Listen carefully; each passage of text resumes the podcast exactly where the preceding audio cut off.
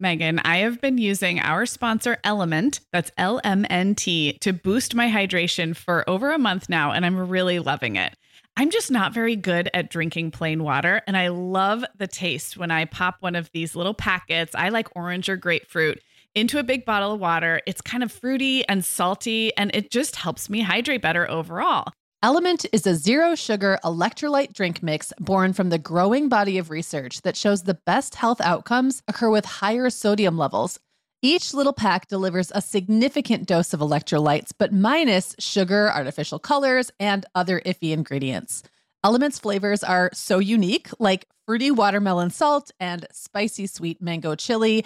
And we're going to set our listeners up with a variety pack so you can find your favorite. Right. You can receive a free element sample pack containing eight flavors with any drink mix purchase when you purchase through our custom link, drinklmnt.com slash mom hour. That's D R I N K L M N T slash mom hour. This offer is available exclusively through our partnership and is available for both new and returning customers. And if you're an Element insider, you'll have first access to Element Sparkling, a bold can of sparkling electrolyte water. Again, it's drinklmnt.com slash mom hour. Hi, I'm Sarah. And I'm Meagan. We're two moms with eight kids between us, from little to grown. We're in different areas of the country and in different stages of life. But we both know that motherhood's a lot easier when real moms share tips and encouragement. And remind you that it's really all going to be okay. We're not experts, we're parents who've been there. We're not perfect, we're real. Welcome to the Mom Hour. Everyone, and welcome to episode 302 of the Mom Hour. I am Sarah Powers here with Meagan Francis. Hey, Meagan. Hey, Sarah. So, we are going to talk about school today. We're going to give an update. Gosh, it is March, first of all. I feel like every time we decide we're going to talk about school, then like six months go by. And we're like, did we talk about school recently? And then it turns out it's been a really long time. Yeah. Yeah. It's March. I can't believe it's March. That that in and of itself feels weird where we are circling around this one year um COVID versary, pandemic versary.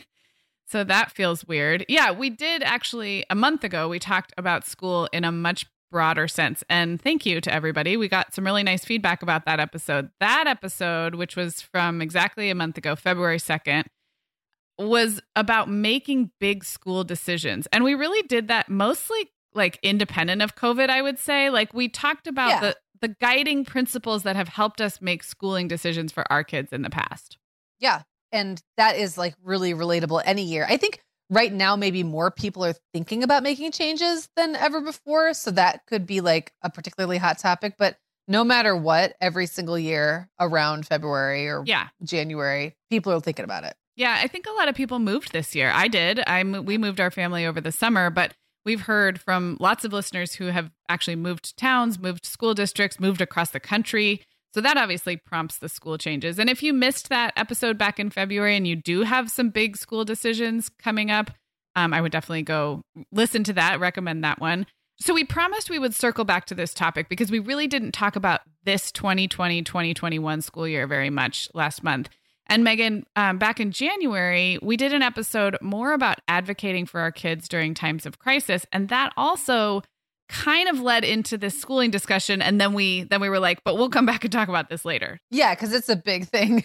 And most of that episode was really about uh medical crisis that one of my kids had been in. But the school thing kind of like dovetailed with it. Like the two, the timing of the two happened at the same time. And um you know you, you probably should go back and listen if you haven't just to kind of get the whole story but like we were dealing with the fact that the virtual school option my kids had been enrolled in was just not working and all of these things kind of coming to a head at the same time and it really got me thinking about i mean that was a huge crisis but i've had many little mini crises over the years where it's like oh clara hates her teacher like mm. doesn't want to go to school um someone can't get along with a teacher or something's changing in the middle of the year and that it just happens and uh, i think it's always a good thing to talk about there's like that balance between fighting for change when you can make change mm-hmm. and then mm-hmm. just making the best of the situation when you have to. And I think we probably all find ourselves at that crossroads this year. Like, how hard are we going to fight to make this what we think it should be? And how much are we just going to let it go?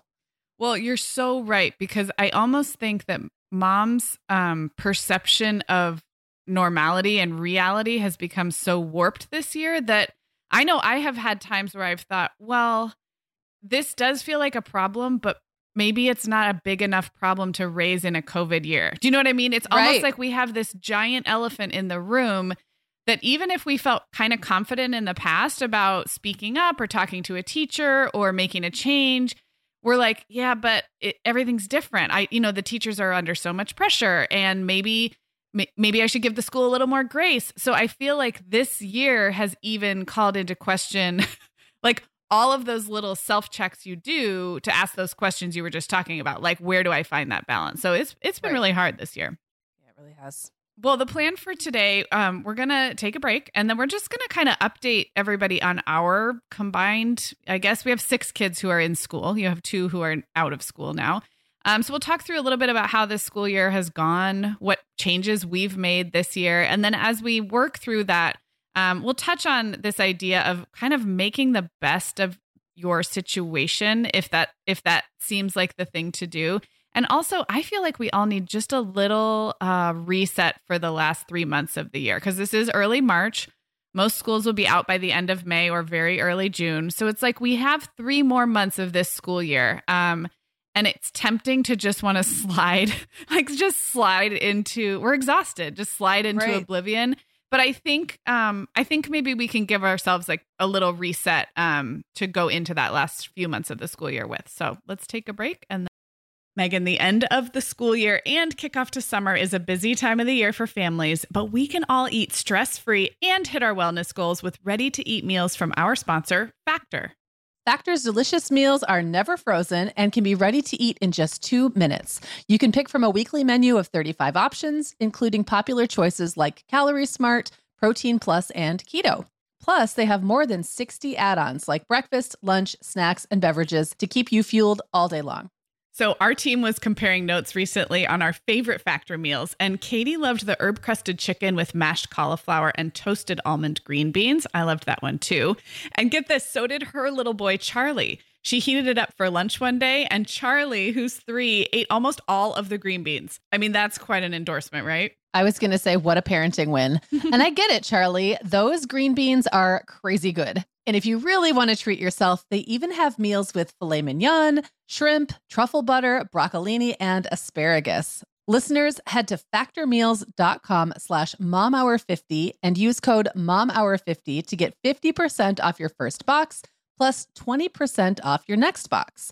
That's code momhour5050 at factormeals.com slash momhour50 to get 50% off your first box plus 20% off your next box while your subscription is active.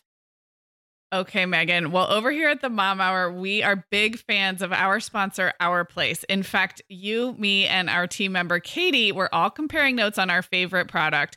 Katie was telling us that even though she's packing up to move her family to a new house, she cannot put that mini perfect pot from Our Place into the boxes yet because she's using it like every night. Well, as someone who also has a perfect pot, I got mine as part of their mini home cook duo set. I get it. It's nonstick, which is key, but it also has all these handy features like a steam release lid with a built in strainer and this nice beechwood spoon that nests on the handle in this perfect little peg. Okay, well, I didn't get this pot, but now I want it. That sounds so great. Our Place's cookware is great to cook with, beautiful to look at, and healthier for us as well. All of Our Place's products are made without PFAS, also known as forever chemicals. In addition to their cookware and tableware, Our Place is also making waves with their Wonder Oven, the most stylish all in one air fryer and toaster oven. Again, free from the forever chemicals found in many of those air fryers. Listeners, Our Place offers a 100 day trial with free shipping and returns, and we've got a great deal for you. Go to FromOurPlace.com and enter the code MOMHOUR at checkout to receive 10% off site wide. That's from our O-U-R code MOMHOUR. Okay, we're back. And I always like to include uh, those who might be newer listeners. So, Meagan, just remind everybody who you have in your house that's currently enrolled in school and maybe just talk us through like, I know you had kids go from virtual to in person. So, bring us up to speed on the 2021, 2020, 2021 school year. Okay. So my three school aged kids are Clara. She's 11 in, in sixth grade. So she's a new middle schooler. um, Owen, who is 15 in ninth grade, so a new high schooler, and then William, who's uh, 17 and 11th grade, so he is a you know an experienced veteran high schooler, an upperclassman, as they Mm. say. So the kids started off the year in virtual. So our school district, I won't go too deep into this because we've talked about it before, but I just find these designations so fascinating how different they are from school to school. Me so too. our school offered basically two options at the beginning of the year face to face or virtual. Knowing that, so face to face just basically meant you would definitely have our district's teachers, but at any moment, so you'd they, they started off like in school in person, but they knew that at any point something could change and they'd Mhm. be out.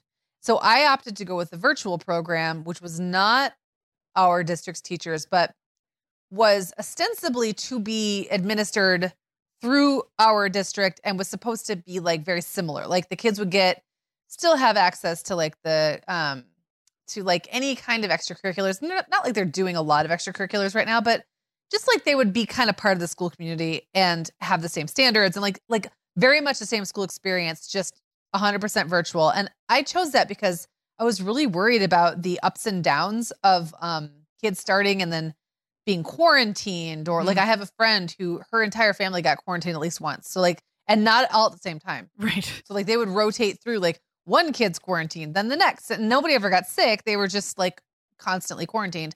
Um, and I just felt like it would be less disruptive. Can I ask a quick question? Yeah, go ahead. So back I'm going back to like say October, November when it started to get cold in Michigan, cases started to rise. The in-person people who had go- gone to school in person presumably for some amount of time wearing their masks and stuff. They now if the schools close, do you essentially have two parallel tracks? You have the kids like yours who were doing this third-party virtual like Yeah. totally virtual program. And then what were the kids doing who had signed up for in-person but then the in-person is closed. So in when that happened, their teachers um, would teach them on like Zoom. kind of like the same way, like on Zoom, like Okay. or Google Classroom or whatever they're using now. But like it was, it was very similar to like the end of last year, but way more organized. Mhm. So it was real teaching, um, but it was with your peers and your classroom and your teacher. and your kids were on this completely separate track that was provided by That- a third party. And they did not jive up. So just because all the other kids went were home, hmm like those two tracks did not meet. And um, I, I mean, I know I've already said this, and I don't want to spend too much time griping, but like honestly, the virtual program like was so terrible. I can't. It was awful, and I find it criminal that this company is actually able to make money. I just Mhm. was like, this is not what our district said was promised. And again, like there's a lot of blame shifting and finger pointing, and our superintendent has now mysteriously resigned like mid term. And like there's just a lot of stuff happening, and I don't know whose heads are rolling and what's actually happening. I don't have all the besi- behind the scenes.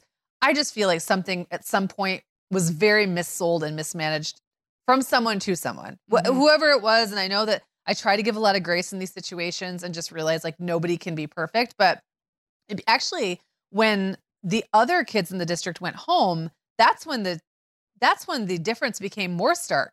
Because then you're like, okay, so you've got two sets of kids, all they're learning, both sets are learning at home, but the experience one group is having is so completely different from the other group. Right. And so they had also ruled that like kids could not switch. Like once Mm. you'd made the decision at the beginning of the year, you were not allowed to change until the semester. And I had some extenuating circumstances and threw a big fit and was able to get my kids, which I don't, I'm not a fit thrower. It's not No. the way I am, but I was like, no, I cannot.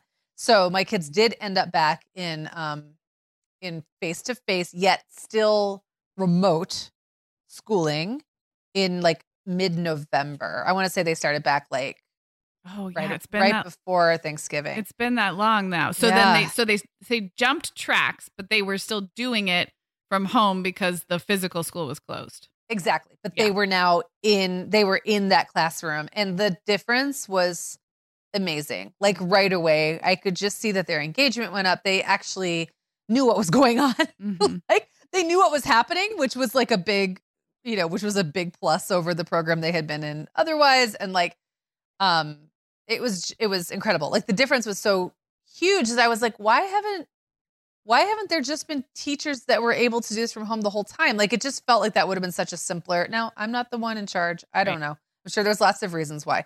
But like it just was like, oh, this is really working. Like these teachers that are already in this district, in this community, are teaching small groups of students at home and it's really working. Whereas when they were in this third party platform, virtual thing, I got the feeling their teachers were managing, like, we're almost like freelance teachers Mm-hmm. managing multiple classrooms at once with like thousands of students. And there was, so there was, some were, some did their best and you could totally tell some were trying, but like the live instruction was very scattered if it happened at all. And the Yeah. parents essentially had to piece the day together. So I had no idea what my kids were supposed to be doing every day. It was like, you have these six classes, just do them.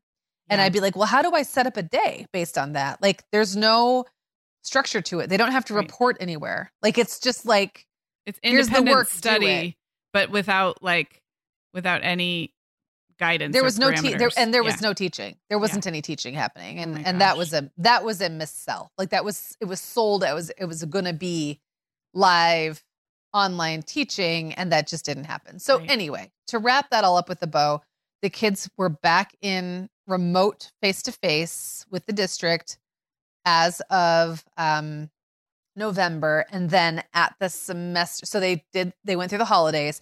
And then after the holidays, they started back. I believe right after the holidays, the Christmas holidays, they started back in person, and they have been in person ever since.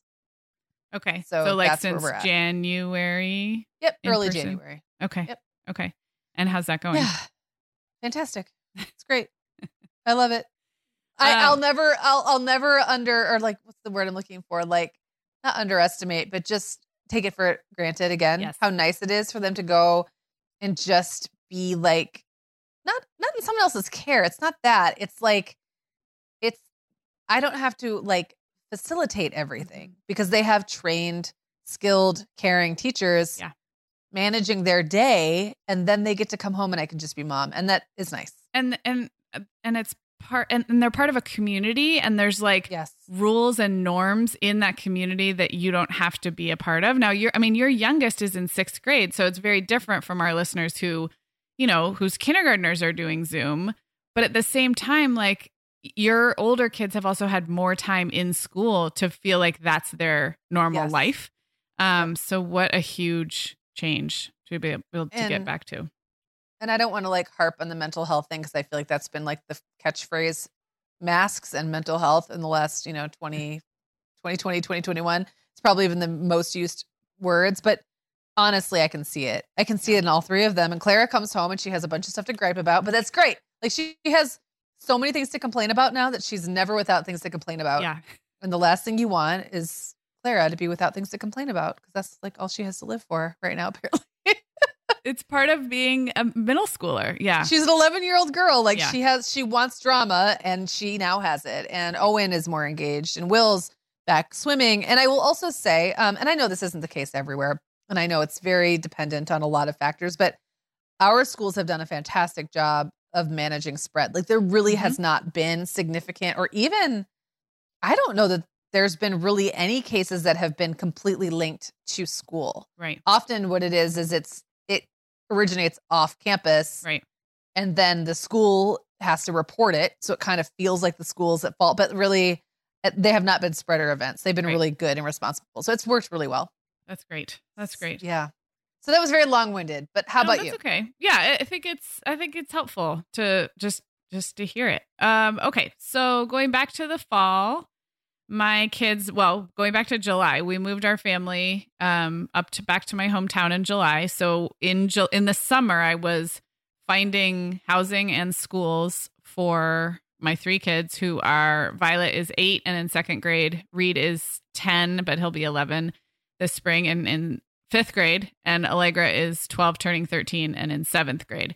Um, here in Santa Barbara, elementary schools go through sixth grade. It's one of the few holdovers. Um, most other places I've lived, including lots of other, you know, friends in other parts of California, I think K sixes are pretty unusual. They're not the norm anymore, but um, but we do have them here, so that's interesting, and I'll get into that because I do have a fifth grader, so it's a little different because where we were, this would have been his last year of elementary school. Um, and so we are, my second and fifth graders are in a local public school in our, you know, five minutes away. And then Allegra is a seventh grader at a private middle school that's actually goes sixth through ninth. It's a four year middle school. So we started the year with everyone virtual. Um, the community spread was pretty bad here in July, leading into August. California, uh, we're we're two counties over from LA County, but LA County, you know, has been one of the worst a couple times. It was really really bad yeah. in like July, and then it was really really really really really really bad in January of this year, 2021. So we're it's like we're we're enough away from LA County that our county numbers are never that bad, but we're close enough that we get treated eh, as a Southern California region, which definitely people here they're appropriately spooked, put it that way, because we're we're not too far from some serious COVID spread.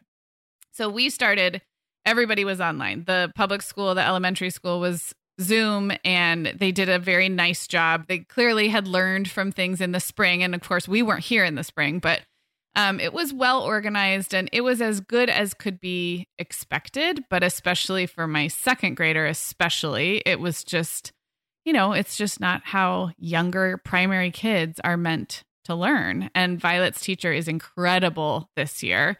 Um, but it it's just not the way second grade teachers want to be with their yeah. kids. And I know we have teachers listening right now and many parents of, you know, kindergarten first, second. I will say I think I think the burden on parents in kindergarten versus first versus second, second felt like a breakthrough year because Violet can could read most things. She could use the technology pretty proficiently. Yeah. Don't get me wrong, she was not happy. She wasn't really learning. She was pretty miserable but I didn't have to be quite as hands on as even last spring when she was finishing up first grade. And I have so many friends with kinder and first kids who just, the technology is so, you know, it's like, what's my password to log into this? And like the camera's not pointed in the right direction. And, and where do I need to be? So I, I will say it was not, second was easier than first. And I know kinder's probably just a nightmare, but it was still really hard on her. And, you know, Reed was okay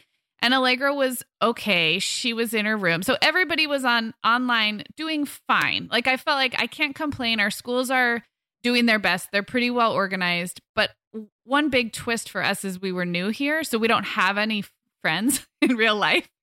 And so my kids didn't they were they were seeing new faces that they hadn't even ever seen on campus, which just meant like, I don't know, they weren't getting on That's hard. Yeah, they weren't like waving to their friends on the Zoom yeah. or like we weren't getting together at the park later. Like we just yeah. we had no it's, it's isolating. It's, it was very isolating. So the good news was our elementary school was able to open in person in late September, so about six weeks after. So it was was only the beginning of the year, and they have been um, on campus full time since. We have a really a lot of restrictions in place that I feel good about and grateful for. I think they were necessary. The state of California would not have let the campus open if they hadn't done all these things. So when I hear about people around the country going back now, people's kids are going back to campus now with fewer restrictions than my kids have had all year, if that makes sense. So my kids got to yeah. go back a long time ago, but there's a whole, I, I, won't list them all, but like they don't see any specialist teachers. Their specialist teachers zoom in. They don't see anyone else on the playground. So it's completely cohort based down to even like where and how you pick them up. Like they don't know anyone in any other classes.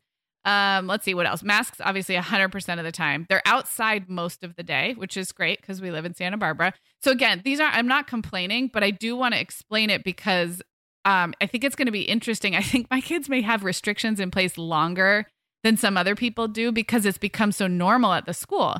So, I was just talking to an Arizona friend who finally felt safe enough to send her kids back, and they, they don't have masks at recess and they're um, 28 kids in a class again and like desks you know, kind of normal. So it's just it's just interesting, but it is those really stringent requirements are what allowed them to go back in person. So I'm grateful for that. And then Allegra's school did also go back in late October. Um, so a little bit later. And her school has taken several, um, like they'll call it like a distance learning week, where they proactively, either before or after a, a travel vacation, if there's an exposure. So they'll they're very quick to pull the plug, or I guess put in the plug so to speak, and be like, yeah, we're not we're not on campus this week we're going to do distance learning. So they've been able to go back and forth. And same thing, her school has had incredibly strict, um, like her middle school experience. While it's amazing that it's on campus, she doesn't change classes and intermix with other kids like she would normally. Um, they don't have any of the electives that they normally would. So everybody's been in person since fall. They're all doing fine. Um, what I think I'm interested in is what's it going to look like as those restrictions start to ease up? Because, like I said, we this is a new we haven't been at these schools before, so we don't know what they were like before COVID. We don't have as many connections to the community, um, and so yeah, I feel like we we are muddling through just fine, but it does feel like okay, what is what is going to be next? I think is my right. biggest question. So what when you when you were talking, I was just thinking about how the like the needle keeps getting moved or the target or like there's a million different analogies that we could use like the finish line gets yeah. moved or whatever but like how back in august or july whenever it was i feel like i had to make the decision about whether my kids would go back in real eh, you know in person or not pretty early like i think we had to make that call like in august mm-hmm. like early august um and how at that time my standard was I don't want my kids to go to school and have all these restrictions. It's not going to be like what they're used to. It's right. going to be weird, blah blah blah. And that was like a actually like a major decision point in mm-hmm. my head, like a factor that was uh, you know, really impacting that decision. And then 3 months later I'm like whatever, I don't care. Well, they yeah. just need to be around their friends, even if their friends are all masked and, and three or six feet away or whatever. And I think in their classrooms, it's actually I don't think they're able to space them six feet. I think it's like three feet but masked. Right. Um, so that when they quarantine the kids in so if you're sitting and you end up getting infected, the kids who sit in front and to the sides of you have to quarantine, but uh-huh. not the kids behind you. because ostensibly you're not yeah. breathing at them. Yeah. And then the teachers specifically do not ever stand near any single kid's desk very long. Uh-huh because then they might have to quarantine. Yeah. And that would be a real problem. Like if teachers started quarantining left and right, we'd have no school. Yeah. So anyway, um, I just find it interesting how quickly my standards changed. Yeah. And and that is just, I mean, school or no school, that's everything. Like yeah. what it what it used to be feel like to go to the grocery store with a mask on for an hour. Yeah. It, eh, or like my standards for like I'm not going to do this until it's normal again when you can't do it for, you know, yeah three months you're like i don't care if it's normal right. i'm just gonna i want to do this yeah so and i will anyway, say i want to yeah. say if if somebody um if you've had elementary school kids home all year and they haven't been back at all for any amount of time first of all i'm so sorry you're doing a great job however you're yes. managing um but if you're curious i I've really been impressed, like you said, Meagan. Uh, the spreading at school has not been a thing. Um, our schools, both of them with these cohort models, they will, if there's an exposure in the class, they'll have that whole class go on Zoom for a week, but it doesn't affect the rest of the school. So that's nice. But even then, it's been really only precaution. It's nothing has actually yes. spread at school. It's just that one kid had a family member test positive. So they just, right. out of precaution, that whole cohort flips over to Zoom and continues learning. They don't really skip a beat. And then when, once the case clears up or two weeks have passed or whatever, they come back. So number one, I've been very impressed at like really no spread within the school. Um, but also at how little kids are doing with play and how the I've I've seen I haven't seen a lot of recess because I'm not on campus and I, I hope we make time to let's let's uh, circle back to that in the second half of the show because I want to talk about like parental involvement, um, which I've had none. But I've seen kids on the playground, and I think the school has done a great job of like, yes, it's supposed to be six feet, but they're outdoors and masked, and they look like happy little kids on the playground. They've right. put, you know, um, some cleaning protocols in place on the actual playground structures, and um, if if you're wondering if it will feel like a little jail to send your first grader to school with all these rules, I've just been very pleasantly like it just seems the kids feel like it's normal. It's I hate that it's the new normal, but they're not hung up about it. And I've seen I haven't seen any supervisors or playground supervisors or teachers who are being super militant about it. Like we're yeah. doing all of these layers of protection are supposed to kind of meant to work together. So if you've got yes. first graders bumping into each other on the playground because it's part of their game, they're also wearing masks and they're also doing this and it's you know, so I don't know. Does that make sense? It it totally does. And I will also say that in in Michigan, I mean, Michigan has been one of the more conservative states when it comes to um uh and not talking about politically conservative, like just with restrictions Yeah. and how this is all rolled out. Our our governor, I think now has doubled down. Like she wants to be the last state who has anything happen. Like and that's, you know, depending on where you stand and like what your your stance is on like businesses reopening and things like that. People love her or hate her. I, I mean, but I can see she's like, nope, this is what I'm doing. I'm going to be like the last one standing in the Great Right. Lakes area because the states on either side of us are not um, nearly as conservative about a lot of these restrictions. So, all that said, even with that being the guiding force, even still, I feel like the quarantine rules and everything else are pretty reasonable. Like you, you only um, would quarantine if you were near someone else within six feet for 15 minutes. Yep. Unmasked. Sustained time, right? Un, well, no, in Or it doesn't matter. school, it, in school Yeah. it would be masked. Yeah. So it would be if you if you sit near someone for 15 minutes period, uh, masked, you would. But like that only happens in a classroom setting. Yep. So if if there were, my kids are too old for recess, but if there was a recess, Right. you don't ev- you're not ever near someone for 15 minutes. Right. You're running around, Yeah. you're you know, you're outside. Same in gym. Like um the kids do wear masks in gym, but I don't even think gym would be subject to quarantining at all because Yeah. none of the kids are near each other that long. So Right. I've been pleasantly surprised at how lunch is a little weird and Clara had some complaints when she went back because she ended up getting stuck, you know, kind of like off by herself. And she said teachers kept coming over who she thought felt sorry for her and saying, like, I think it's great when you eat all by yourself because then you just get to eat in silence or something. She's like, they keep trying to make me feel better, She's but like, I "Nice don't. And I try." Yeah, nice try. But I said, but isn't everyone else by themselves too? She's like, yeah, but they're by themselves at the same table. So Oh. I think what it is is I think there's like a long table and there's like kids lined up and she got stuck like at this extra table, hmm but like everyone is separated. It's Yeah. this it's again, it's like she has to find something to complain about and that's totally fine. Um I I think that it it's now become more normalized and feels less weird to the kids than it probably still does to us because we have decades of experience with Right. what it used to be. Right. And they only have a few years of experience or Yep. or no years. And compared to any stint of doing school from home, like you said, it we all quickly realized that the benefits, well, I'm not going to speak for everyone. I quickly realized that the benefits of going outside the house and being taught by someone else and having peers around you um, were worth it for all these different restrictions and rules and things like that. So, Yeah. And and just to wrap up that thought with a pretty little bow, had I been had I had elementary school kids at this time, especially young elementary school kids, I think the virtual schooling would have been what kind of made me say, "Why am I doing this? Let's just Right. homeschool." Like Oh. if that was my option, totally. let's just do homeschool the way we want to do it. And I think maybe that's been I could see there being parents who kind of wanted to be homeschoolers all along anyway. And this just gave them permission to say, this is the year to do it. And I think mm-hmm. that's awesome too. Because sometimes you need like you just need everything, like you get like get out of school free card. Like you need the like Yep. nothing is normal. I'm taking picking up my whole family and moving across the state or across the country card. Like we all got that this year for Yep. better or for worse. And I think that's some of that making the best of it stuff. Absolutely.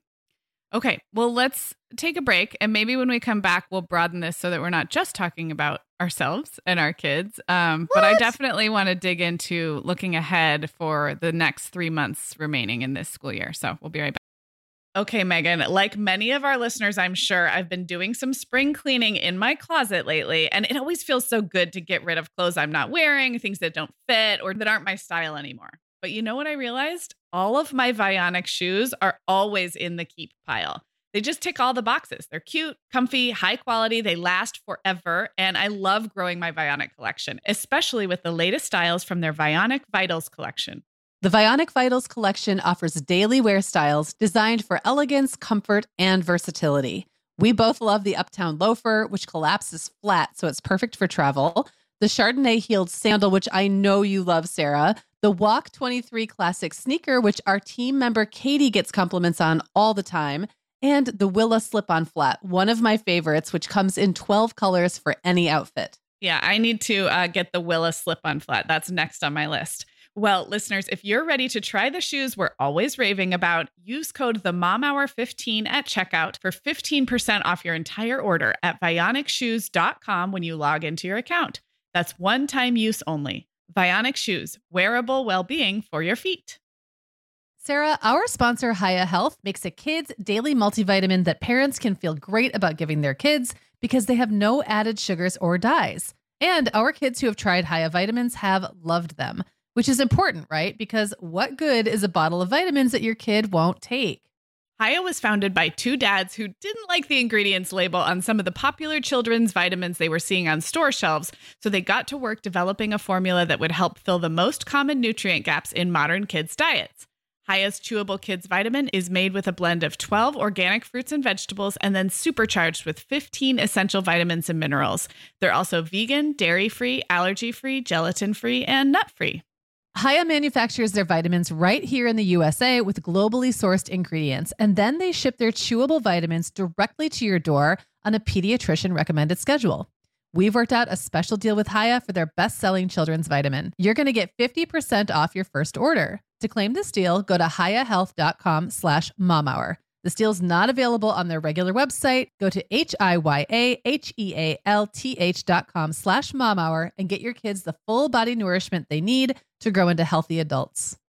Okay, so let's kick this off by talking a little bit about academic expectations this school year. Hmm. Does any does anyone have any left? I mean, Oh my gosh. Um, our friend Christine Koh has an article in the Boston Globe right now um, about it's a great article, and we'll link it up in the show notes. And she talks about her upbringing in a very strict uh, Korean immigrant household and her own academic journey, and then what it's been like this year as a parent who does, you know, have hopes and dreams academically for her kids and you know believes in public school but yet what do we do with that what do we do with our desire to support academic learning in a pandemic year i think that's like that's Right. the big question like do we all throw our hands up and just say like it's going to be okay which i mean Right. to be honest that's like probably where i am um or are there ways to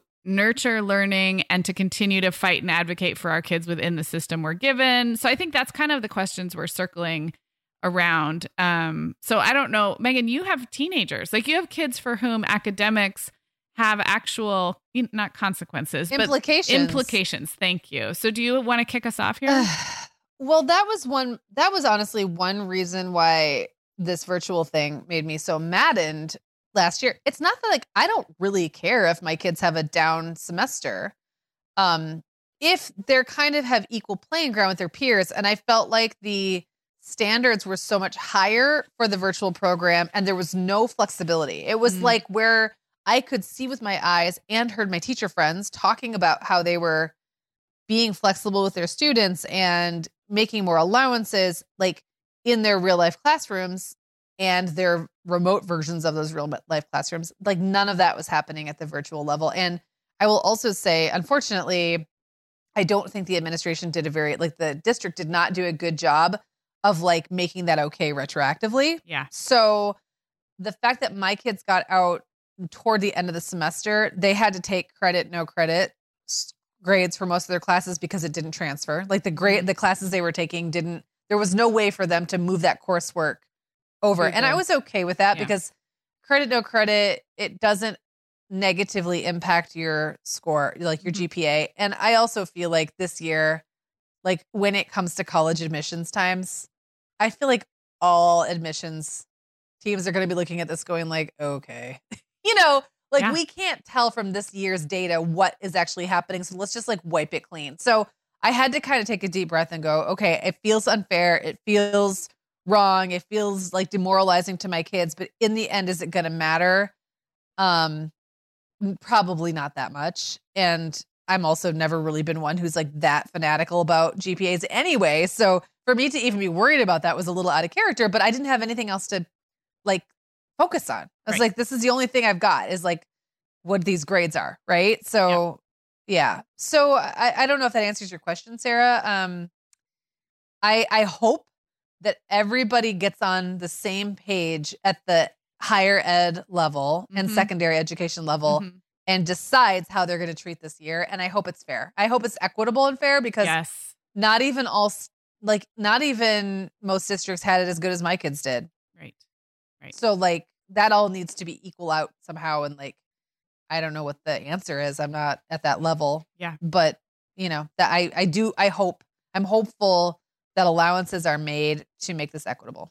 I, I totally agree. And I think this uh, COVID has exposed in the same way as it, it has exposed, or at least opened a lot of people's eyes to existing inequity all over healthcare and education and Yeah. you know the labor workforce and everything um it's i i totally agree and it's going to take some kind of innovation and leadership that we haven't had to see before. I mean i wouldn't i wouldn't be surprised if there are some structural changes to education systems. It's just Yeah. and probably that stuff is going to happen over the next 5 years. It's not all going to be fixed by fall 2021 um Yeah, and and just to sorry to interrupt, but just to add to what you just said, uh I think this has been a really interesting experience for people who are used to things going their way um due to whatever their privilege is Mhm. and I know we all have different ones, right? But like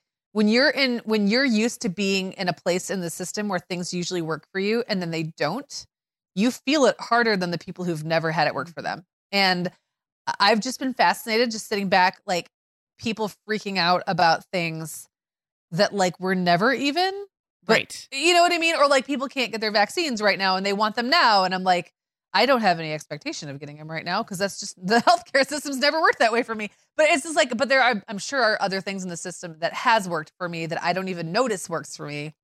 And I get annoyed because I can't get my groceries when Yeah. I want or whatever the Yep. thing is. And education's a big one of those. Like parents who are used to it working be- for them because they lived in the right district or they paid that property taxes mm-hmm. to be in the right neighborhood or whatever it is when that stops working for you that's when you're like wait a second and it's just interesting how that's equalized but also like you said shown a light on inequity across Yeah. the board Yeah. Well, I want to touch on academic learning for the littlest among us because uh here's a place where I am not an expert and I'm not an educator. Um but I have heard from so many close friends with preschool, kinder and first grade kids this year who have struggled so much with just the system of online learning or maybe even like the way that schools are even if they are in person the way that schools are different restricted you know the lack of socialization. They're just little kids are also really struggling. And i know i know we talk about the the mental health of teenagers a lot. I think if it helps to remove the pressure of being academically behind from our primary uh, um, elementary school kids i think it's just really important to remember that everybody is going to be the same amount of behind and that Mhm. learners at that age again I, this is where i'm like you know kind of a little bit above my pay grade in terms of my knowledge. But i believe that learners that age learn best when they feel secure attachment to their caregivers whoever that is teacher daycare provider nanny you know a, a, a smattering of babysitters mom and dad. When they feel when they're like safely cared for, they have time and room to play and they have healthy, like foundational relationships, they're kind of like sponges anyway. So when we're talking Yeah. about things like math facts and learning to read, and then the answer that's given is more apps and more computer programs and more like you know, digital summer camps. I just, there's a part of me that's like, hold on. Like, this is like, we're like racing somewhere without really understanding what we're trying to do. So I don't have a lot of teenagers and I can't speak to that age, but I do, I would love for parents who have the privilege to make these choices to really kind of understand how far ahead a kid already is who has those foundational things. Does that make sense? Like if you have books in your home, let me just put it really plainly. Right. If you have books in your home, if your child is free from hunger and abuse and has a safe place to sleep every night, like you're doing awesome. You are Right. among a, a like a very privileged group of people whose kids are natural learners and when they get back to school, they're going to be fine. So while it's nobody, I mean, everybody has the the right to seek enrichment for their kids, but I I do see a lot of hand wringing about kids being academically behind. And I just I just want to make sure that those efforts aren't at the expense of stress on kids who are already stressed. I think that's I think that's where it gets me. Is that like okay, but these kids have already had disruption. Even the privileged kids have had disruption. Right. So how can we help them feel settled and secure and happy and playful? That's what's going to allow them to catch up, which they will do in a hot second when they get back on their multiplication. There we go. I I totally agree and I actually have two things to say about that. One is look at like um what's happening right now. For example, like in the city of Chicago and there's like huge fights happening right now with the teachers union and um and teachers and like the city um officials and things like that about whether they're going to go back in person and maybe they're back now in person i don't i don't ex- actually know where things stand right now um, and wherever you fall in that like argument, you're if you're, you know, if you're on the side of like the teachers who don't want to go back in person because they're afraid of the virus and they don't want to be exposed and totally understand that. And like there's a lot of different things happening.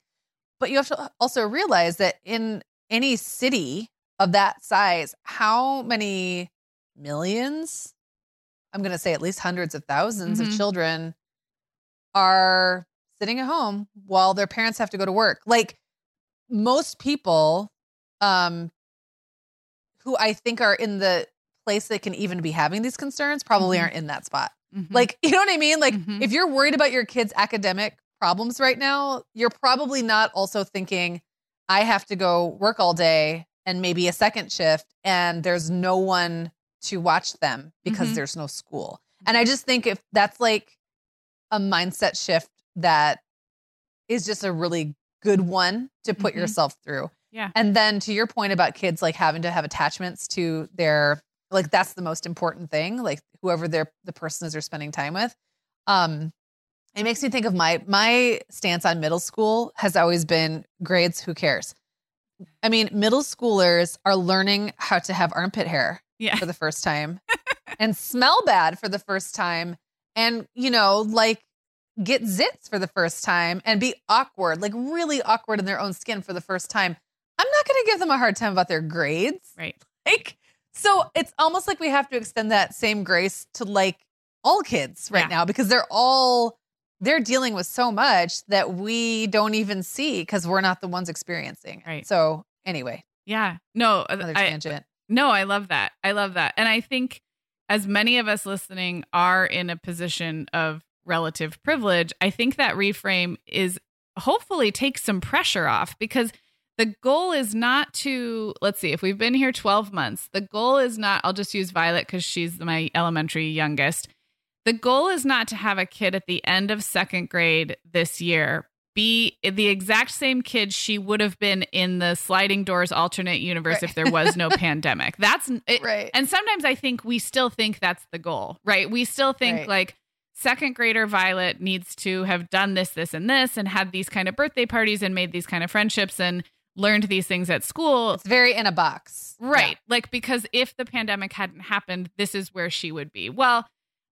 I think we have to remove that thinking and say, what does second grader Violet need to feel safe, secure, loved, and happy. And like that's really what I try to come back to with all my kids and it isn't academics. Um I know yeah. as kids get older and I know with the high schoolers we are and that's where I that's where I say like I I really don't know what to do about that when we're talking about things like college acceptance and you alluded to like those admissions boards better also take that into account. Everybody better take these past like 12 months to. into account. They have yeah. to. Otherwise, what are they going to get? They're going to get right. some very disappointing candidates. Yeah. like it's you know what I mean? It's going to throw everything off and yeah. they're going to have to recognize that because yeah. otherwise they're not going to end up with the students that they really want anyway. Like it right. it'll behoove them. Yeah. To do that. Yeah. And um, Sarah, to, to your point too, and you and I have talked about this before, like when we think about the things that kids deserve or need, and I'm putting those in huge air quotes at X age, like the birthday parties, the yeah. proms, all that stuff. And one thing I think you and I talked about a few weeks ago, maybe a month ago when we first talked, started kicking this idea around is like, what about Little House on the Prairie kids? Yeah. What about like wartime kids? Like what going back through the ages disruption happens. Mm-hmm. And those generations of kids don't come out like dumb Right. or, you know, in in some ways you would say that they were great. Like that that challenge made them greater. Um Yeah. and more empathetic and stronger and courageous and all those things. So like yes, yes, yes, yes to everything. I'm talking too much, but No, no, no. Uh, Yeah. Yeah, it's all good. Um I would love to kind of finish by thinking about the next 3 months, March, April, May, Yeah. and I just wanted to op- open the floor with the two of us.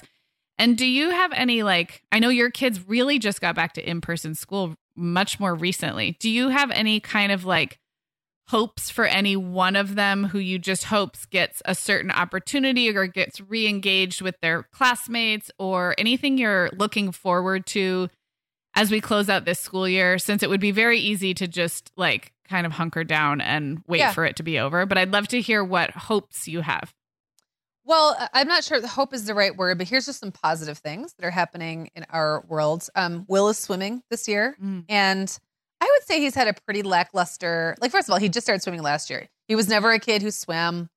You know, he didn't swim competitively, like in at the Y or any of that stuff when he was younger. He's he's the kid you could throw in the pool and he wouldn't drown, but I wouldn't say he was a swimmer.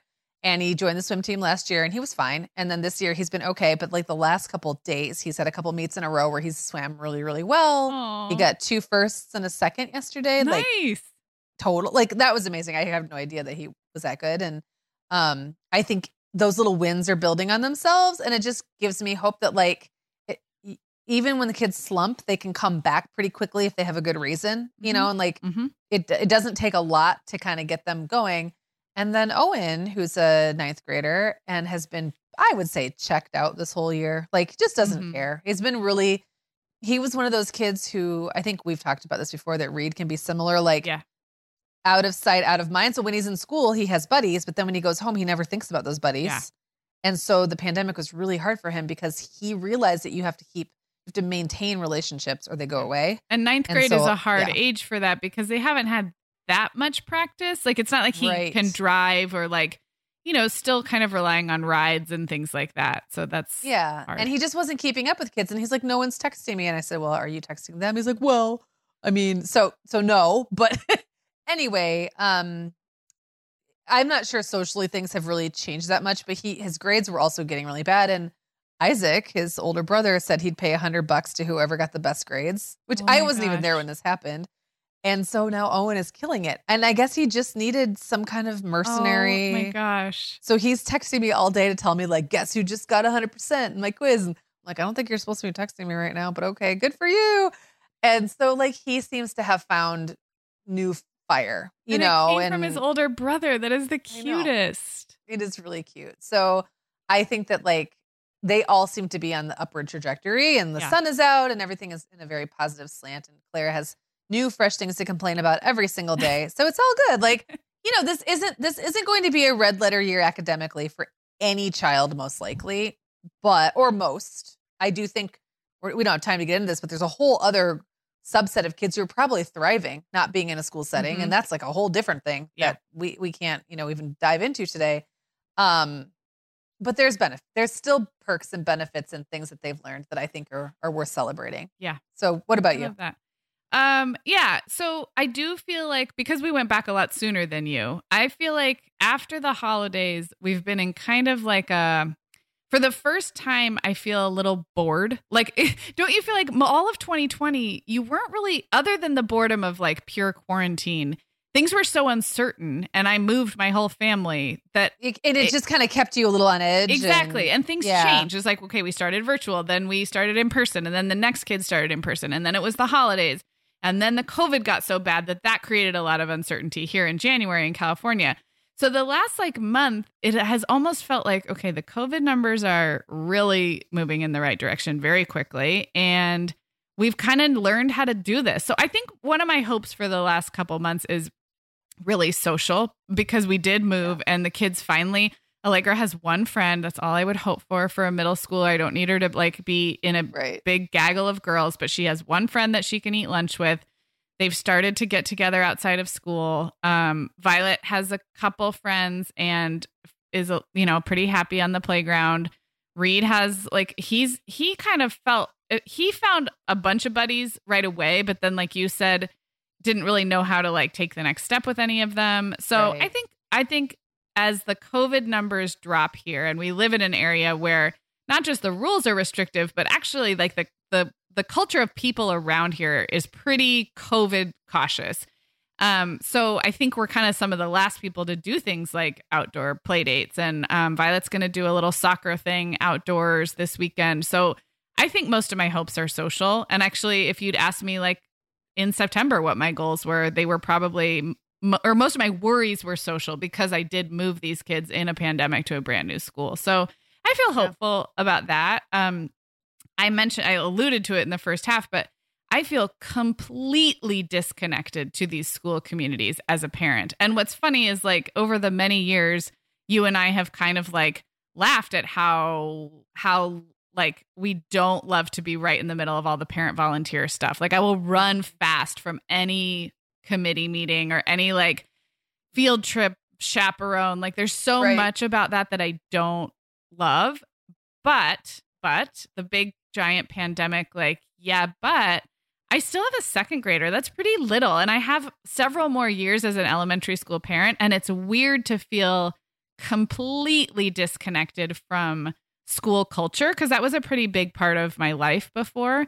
And I don't think that's going to come back this spring, but I I hope that I don't know how. I don't want to sign up to volunteer for anything. I don't think they're going to let volunteers on campus for a very long time. right. I don't That really wouldn't look the same way it anyway. wouldn't look the same. know? And I don't really want to just go make a bunch of second grade friends, like second grade mom friends. I I have my friends.